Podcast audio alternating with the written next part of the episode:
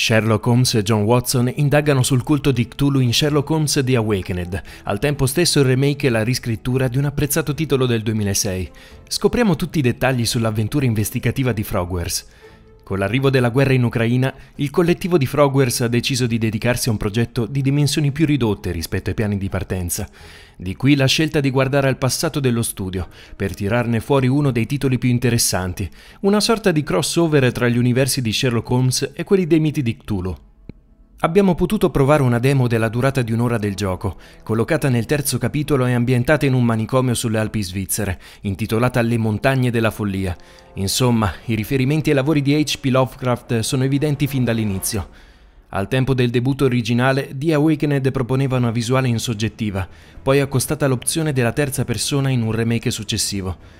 Gli sviluppatori hanno deciso di seguire quest'ultima strada, procedendo a un totale rinnovamento degli asset di gioco, anche grazie a quanto creato negli altri titoli dedicati a Sherlock.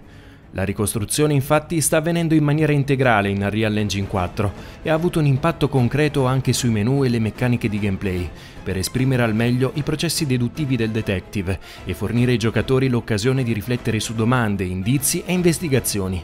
Sul taccuino sono indicati i casi accettati da Holmes e vengono raccolte le prove fondamentali per le indagini, da usare all'interno del palazzo mentale, dove si trovano gli interrogativi a cui rispondere per proseguire nell'avventura. L'esplorazione, in questo caso di un inquietante manicomio svizzero, è essenziale. Tramite la concentrazione si possono evidenziare elementi altrimenti invisibili a occhio nudo, utilizzando le straordinarie abilità dell'investigatore. Va poi impiegata anche l'immaginazione, con cui Sherlock fornisce varie ricostruzioni possibili dell'accaduto. Scegliendo correttamente tra le opzioni si sbloccherà un video in cui il protagonista di The Awakened commenta gli avvenimenti e fornisce un nuovo indirizzo alle indagini. Abbiamo apprezzato la scelta di non riempire lo schermo con indicatori degli oggetti con cui è possibile interagire. Questi potranno essere resi più evidenti con la pressione di un apposito tasto. A seconda del livello di difficoltà, che potrà essere anche personalizzato con apposite opzioni, si riceverà un numero più o meno elevato d'aiuti e si potrà anche scegliere di evitare le fasi di scassinamento delle serrature. Insomma, Sherlock Holmes The Awakened sembra volersi proporre come un gioco accessibile a tutti. Segnaliamo inoltre una traduzione in lingua italiana di buon livello, salvo pochi errori da limare nel tempo che ci separa dall'uscita del prodotto finale. Accennavamo al fatto che questo terzo capitolo di The Awakened si apre con un riferimento esplicito a H.P. Lovecraft. Il titolo scelto infatti è Le montagne della follia, uguale a quello del romanzo entrato di diritto nel novero dei capolavori dello scrittore di Providence. Ambientata in un manicomio svizzero, la porzione dell'avventura da noi provata gettava Holmes nei corridoi di un istituto che ha ben più di qualche segreto da nascondere, nell'ambito di un'investigazione più ampia che parte dalla Londra vittoriana, per giungere fino al Bayou di New Orleans e concludersi nelle Highlands scozzesi. Diversi personaggi e situazioni sono cambiati rispetto all'originale. Ad esempio, il dottor Gygax è stato sostituito da un'omonima dottoressa e i dialoghi sono stati completamente riscritti, dando spazio a parecchie novità. La lead narrative designer ci ha svelato che il team è partito dalle solide basi narrative del gioco originale, per poi apportare una serie di importanti novità. Per cominciare, la timeline è cambiata e gli eventi sono stati spostati in un periodo successivo rispetto a quanto accaduto a Cordona. Watson inoltre è già al fianco del giovane Sherlock, ma i due non hanno ancora una collaborazione consolidata e quello del remake è il primo caso che affrontano insieme. Anche per questo motivo è stato essenziale riscrivere molti dei dialoghi del gioco.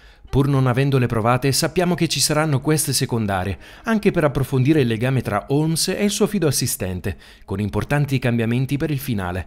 Grazie a un'ampia rete di complotti che coinvolgono un culto che venera il dio Cthulhu, l'avventura avrà una struttura complessa e ramificata, seppur ripartita in capitoli ambientati in luoghi differenti tra loro.